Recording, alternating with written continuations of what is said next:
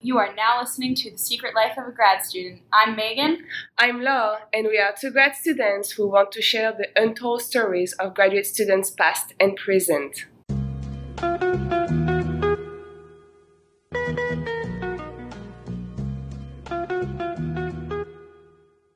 Hi everyone. Today I'm interviewing Richard Mankin, who is a senior entomologist working for the US Department of Agriculture. Richard was born with missing muscles in his legs and arms. Today he's telling us how he was born with a physical disability, but also to be a scientist. Ken, uh, I went to graduate school at uh, the University of Florida, and my current title is research entomologist. So I've got a bunch of different projects, in, including uh, uh working with detection of hidden infestations of insects, and also working with uh, insect communication. So, for example, I work with uh, Asian citrus psyllid, that is a pest of citrus in Florida. In fact, it's killed off a lot of the orange groves. And it communicates with uh, vibrations to mate. The male buzzes its wings, and the, the female replies, and they locate each other on the tree.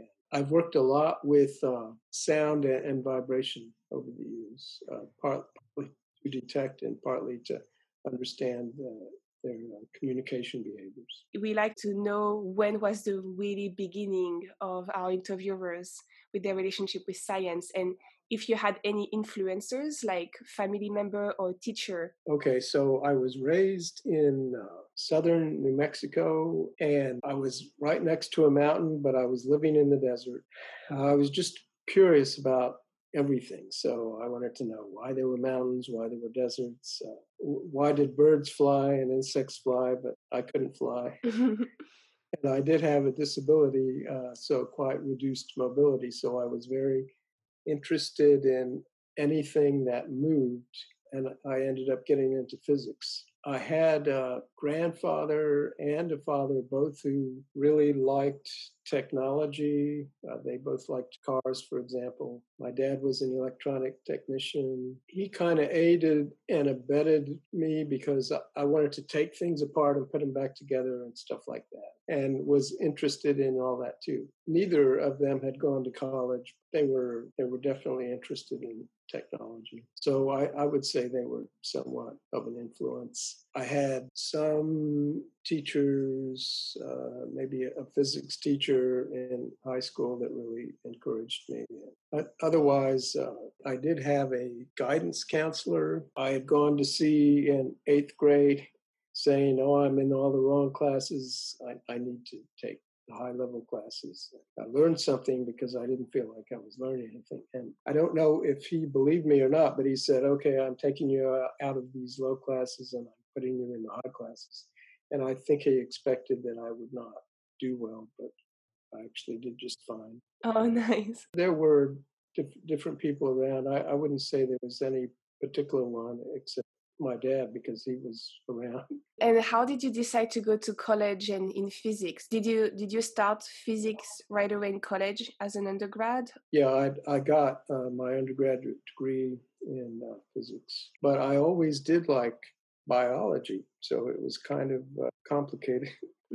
there are people who do a lot of biology and are in physics. Uh, I, I I found them later but not not initially. I was one of the few people in physics who really also liked biology. The undergraduate school was fine. Uh, I was uh, I was at New Mexico State, and and there was White Sands Missile Range near there, and, and so there were a lot of physics things going on, and uh, I learned a lot, and then went to uh, the University of Florida and learned a lot more biology and ended up in, in, entomology. Did you work between your undergrad and your grad school a little bit, or did you went right away for grad school? No, I graduated uh, undergraduate school and immediately started at uh, the University of Florida. I, I didn't take any time off. I didn't take summer off or whatever. I was working during the summer and taking classes in undergraduate school. Uh, pretty much the same thing happened in grad school. I, I don't think people in grad school take time off. After I finished my master's degree and started in entomology in, for a PhD, I did my PhD part time because I started working in an entomology laboratory at the university and uh, so I was working full time and doing the PhD part time. So it, it, took longer that way. So I don't know if you'd call that a break or not. Yeah, I always say that a little bit.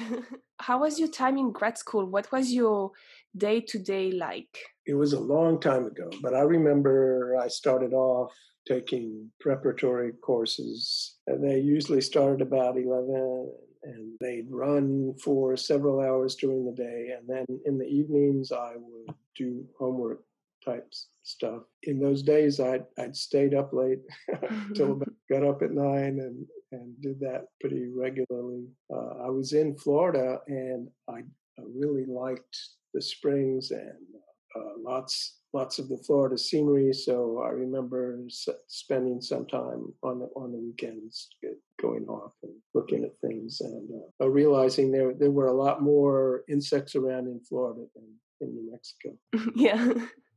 And that also made me more interested in insects. Did you feel that you were supported when you were in grad school by your peers, your family, or your friends? Yes and no. It, it's uh, Okay, so because of my disability, typically when I first go to a new place and meet new people, my disability is obvious so that a lot of people are put off. It was never super easy for me to make friends, but but I did make plenty of friends in graduate school. Inter- interacted with I don't know five or six other graduate students in, in, particular who usually were were taking some of the same courses. And I was interested in uh, in women mm-hmm. and dated and ended up getting getting married while I was in graduate school, have somewhat of a social life. But I, I would say that by the end, when I was working on my PhD plus working regularly. It really just the process of writing and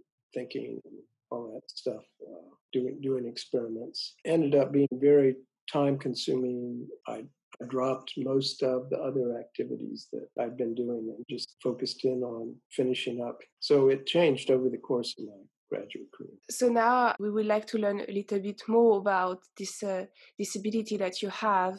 Can you can you describe it for the people that don't know you and uh, that are listening? My condition is called uh, arthrogryposis multiplex congenita, and uh, it's uh, kind of a rare condition. So, some people have different forms of it. I, I think some people have something called club foot that usually is, is just the lower extremities, but but basically, uh, I had muscles missing in most of the lower part of my body and some in the upper part, the arms and legs in, in particular. I had trouble with mobility early, but uh, braces and crutches helped overcome some of that and i was able to get hand controls on a car and have a car so so that all did eventually change so that my boat mobility was similar enough to, to most people that it's been much of an issue. I know I do try to exercise a lot to make sure I stay mobile, but but that's it's probably good for me because I'm I feel pretty healthy if I go out and walk for an hour every morning. I would say exercising is probably my main hobby. Oh yeah, that's a good one. What do you do for exercising? I, I mostly walk. I do like to go out in the woods and stuff like that. But uh, um, in in Florida, could be problematic because there's a lot of swamps and stuff like that. But, mm-hmm. but there's also places where it's not so bad. So you mentioned that uh, writing and making experience was your most time consuming. Is there any other very big challenge about your disability when you were doing science or the other aspects? In general, I, I don't think so. It, to some extent, it depended. Like if I changed from one group to another, it, it was necessary to meet new people, and al- almost always, uh, the people when they saw me, they would think that I did not have as much mobilities as I actually do. Also, in general, most people think of disabled people as not not not as good mentally as a person without a disability. It would always take a period interaction with with people before they understood whatever situation we were in. But mostly that that was not a particular problem. I did fine at grades, and, and uh, I'm a, a, pretty good writer, although I wish I was faster. And so uh, it wasn't uh, the the mental part of graduate school was not was not particularly difficult. Yeah, you you mentioned in one of our discussion previously by email that actually finding uh, fundings for your research later was one of the most challenging thing of your career? Yes, uh, because I always want to do more stuff than is available for. I have at different times obtained grants. Uh, what, what I found for me is a lot of times if I come up with a really cool new idea, and put out a grant proposal, I'll get that. And then when the money is used up and I go back to continue on with it, a lot of times that there's no more money and I have to come up with a totally new idea and propose that and get funded for that. Uh, even though I want to continue on doing the work I was doing. But uh, I, I have been fortunate in keeping going all these years. 73 now, and uh, I, I, could retire, but the work is so much fun. And, and the tools that they have to work with studying uh, insect behavior and physiology and uh, dealing with pest management, none of those, probably almost none of those it, except some of the old standby ones uh, existed back when I first started. So I've gone through a whole change in the, in the way the research is conducted and the, the kinds of things that are pest management in, in, entomology. Do you remember a specific time where uh, your disability interfered with your work? Well, I have a soft spot for travel. I really love to go see new areas and, new agricultural areas uh, and uh, just see people in, in other countries. And some of the research is difficult to do. And I saw that, that that was one of the questions, and I thought, well, what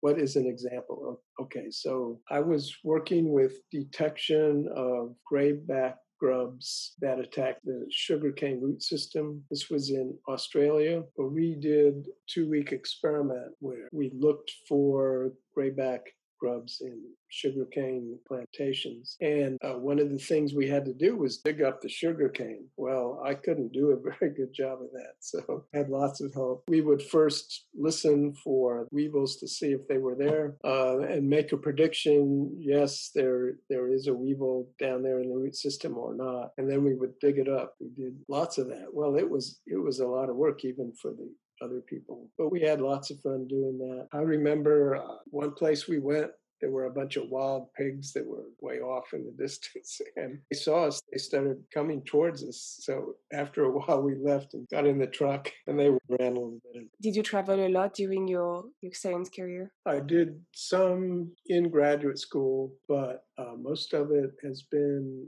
in, in say the last 15 years uh, because I've been working with detection of tropical insects that attract trees, partly because uh, insects make more noise when it's warm. So that, that's where the tropical comes from. And, and a lot of the trees that are attacked by in, insects are, are in tropical areas. They, they seem to like trees in tropical areas. So I've been in places like uh, Saudi Arabia, Spain, Guam, a lot of places in Florida do studies like that, and, and those uh, those are kind of fun. How do you do to manage uh, or overcome your your obstacle? You mentioned like uh, races and, and and grudge. Do you have other ways or things that you came up with to to help you? Well, I I have uh, been involved in development of several different kinds of scientific equipment. Uh, a lot of it having to do with uh, sound detection. There's been a, a, few things that I've done that kind of helped me out in particular to, to get things done. But but mo- mostly, I, I would say that just uh, by learning how to use my braces and crutches effectively, and trying really hard to stay physically fit, I've, I've been able to deal with you say you've been involved into the development of technologies to help the mobility of people. So how did it translate to those kind of technology? Well, uh, okay, so I haven't gone into manufacturing, but certainly, like uh, a lot of times, I'll have trouble reaching things. So I've made little kind of extenders and things like that. I think those actually you can buy. those kinds of things have helped. Stairs can be sometimes hard for me, so stairs leading up to my house, I replace those with ramp, things like that. Yeah. It, it's not real high tech. yes, I, I think most most people try to set up their houses and, and places where they spend most of their time in, in a way, set things up so that it's easier for them. So that's kind of a, our last question. Is there, what is your silver lining of having this disability? I don't think that there is a silver lining.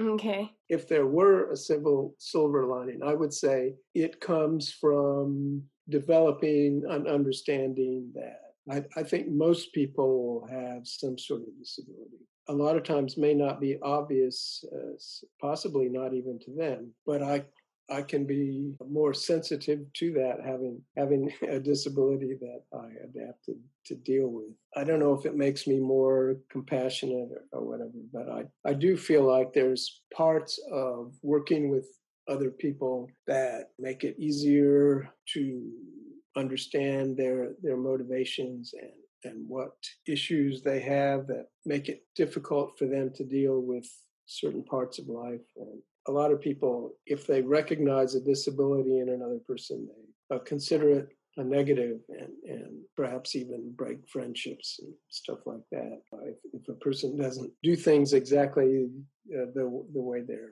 social situation demands. I have been able to help uh, other people in, in different situations, maybe by understanding some of that and helping them to develop ways to to overcome what, whatever problem they have. I might have ended up doing that anyway, even without a disability. So I don't, I don't know for sure. Yeah, that's that's uh, that. I mean, yeah, we never we'll never know, but that's yeah. a huge um, quality to have as a leader, particularly to be able to to to see through people, even when you say yourself, they might not know themselves that they have something that hold them back.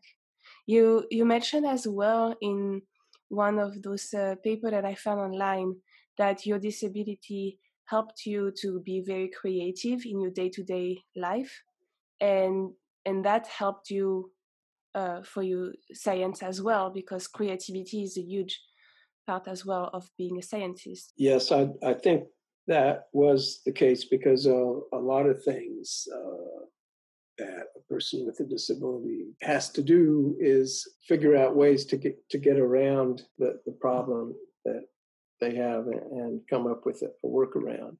And I, I have come up with a lot, a lot of different workarounds. I think that uh, persons with disabilities can actually bring this to the table and cooperating with others, having a bunch of different perspectives of people uh, when when problems need to be attacked uh, is is is helpful. I, I think not only in science but other areas. Thank you very much. That's uh, that's very generous of you to to share a bit of your time today. Thank you.